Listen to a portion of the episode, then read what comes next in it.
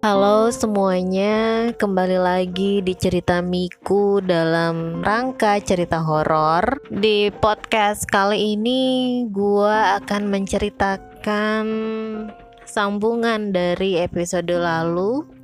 Sebelumnya mohon maaf apabila terdengar suara noise hujan. Sebenarnya gua sengaja juga sih ingin merecord di kala hujan kalau kalian mendengar suara rintik-rintik gerimis diiringi dengan suara petir dan angin, ya semoga bisa menjadi backsound yang cocok. Oke okay guys, menyambung dari episode lalu, gue cerita sama kalian bahwa ada sosok anak kecil di rumah di mana um, menurut gue nih lumayan mengganggu. Mengganggunya seperti apa? Jadi si anak kecil ini pernah mencoret-coret perut adik gue ketika tidur.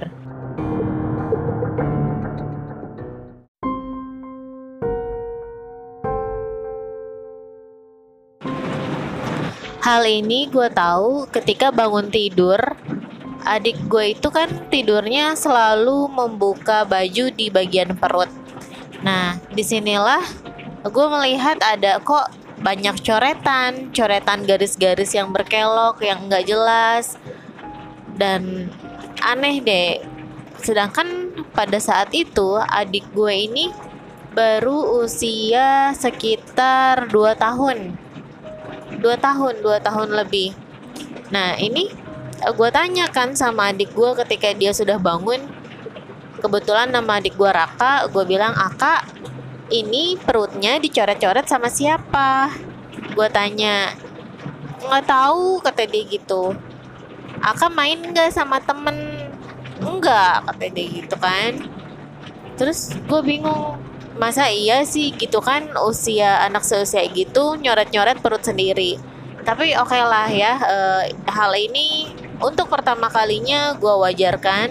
Karena siapa tahu atau bisa jadi dia lupa Nah, di hari selanjutnya sebelum tidur, gue tuh selalu mengecek uh, kayak kondisi kamar adik gue gitu kan. Sekalian nih gue iseng gue cek perutnya, oh aman, nggak ada coretan. Ketika besok paginya guys, ini yang bikin gue kaget. Ada lagi dong coretan di atas perut adik gue Nah, ini dia yang bikin gue mikir, oh, jangan-jangan apa benar memang ada sosok anak kecil gitu kan? Tapi tanpa gue sadar, si sosok ini tuh udah yang main bareng sama adik gue gitu. Itu spesifik, itu spekulasi gue ya. Tapi ya wallahu alam kenyataan sebenarnya seperti apa? Uh, balik lagi semuanya tergantung pendapat kalian yang mendengarkan cerita gua ini tapi inilah yang gua alami di mana ya nggak ada nggak ada indikasi adik gua tuh main sama siapa atau dia coret-coret perut sendiri itu nggak ada. Kejadian selanjutnya yaitu gua pernah dikunciin di kamar mandi. Jadi kamar mandi gue itu kan modelannya kuncinya ada yang ada di dua sisi depan dan belakang. Nah ketika gue mandi gue mau buka itu pintu kamar mandi gue tuh nggak bisa dibuka gitu. Berasa ada yang kunci dari luar. Ah sampai akhirnya gue ketok-ketok gue teriak gue minta tolong orang yang ada di rumah. Dan orang yang ada di rumah nih kaget. Kok bisa sih e, ngunci sendiri katanya gitu. Ya gue nggak tahu kan. Gue kira mereka gitu yang ngunciin gue ternyata enggak sampai akhirnya oh atau kebetulan kali ya uh, at the moment aja gitu. Tiba-tiba si uh, kuncinya ini bisa ngunci sendiri. Tapi ini nggak gue alami sekali dua kali gengs. Ini gue alami lebih dari dua kali di mana selalu uh, saat itu kalau gue mandi sore gue dikunciin. Dan nah, sampai akhirnya untuk yang kedua dan ketiga kalinya gue menanyakan ke orang yang ada di rumah apakah mereka mengunci dengan iseng atau bagaimana? Dan ternyata tuh jawabannya enggak. Even itu adik gue sendiri. Dan gue mikir kalau emang itu bener adik gue yang ngunciin dia tuh masih belum nyampe gitu ke ke kunci ke lokasi kunci itu tuh masih belum nyampe. Dia harus yang naik kursi dulu. Karena waktu itu kan adikku masih usia 2 tahun setengah ya kalau nggak salah. Itu dia yang gue heranin dan entah kenapa feeling gue tuh oh ini yang sosok anak kecil nih jangan-jangan yang ngunciin gue di rumah.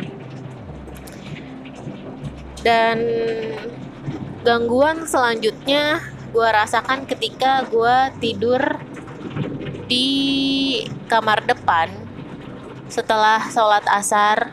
Uh, ya emang salah juga sih ya harusnya jangan tidur sore-sore ini gue mendengar suara yang gaduh gitu. Gaduh berisik seolah-olah di luar tuh ada tamu ada tamu yang bawa anak. Gaduh deh. Karena saking gaduhnya gue bangun gue kebangun dan gue lihat jendela. Karena kebetulan ke kalau dari jendela itu bisa langsung lihat keluar dan di situ nggak ada siapa-siapa gengs. Nah itu kali pertama. Kali keduanya adalah di saat gue tidur malam jadi jam 9 malam tuh gue udah ngantuk banget dan gue tidur. Nah ketika jam 1 malam gue terbangun. Ya alasan gue terbangun ya karena itu. Berasa tuh di teras rumah berisik gaduh banyak orang yang uh, berbincang bercakap-cakap terus anak-anak kecil yang berlari-lari gue pikir apa di rumah gue ada acara gitu kan. Nah, nih bokap nyokap juga enggak yang ngomong-ngomong ke gue atau bagaimana. Dan pas gue bangun gue lihat ke depan itu sepi sepinya minta ampun. Sampai yang gue kaget gue udah rasanya mau berpikir logika pun tuh udah nggak nyampe gitu di otak gua. Dan sudah di luar nalar sekali gitu ya udah akhirnya dari situ ya gue cuma merenung berdiam diri dan berpikir apa yang gue alami barusan gitu. Tapi ya misteri tinggal misteri percaya atau tidak tergantung kalian yang menanggapinya.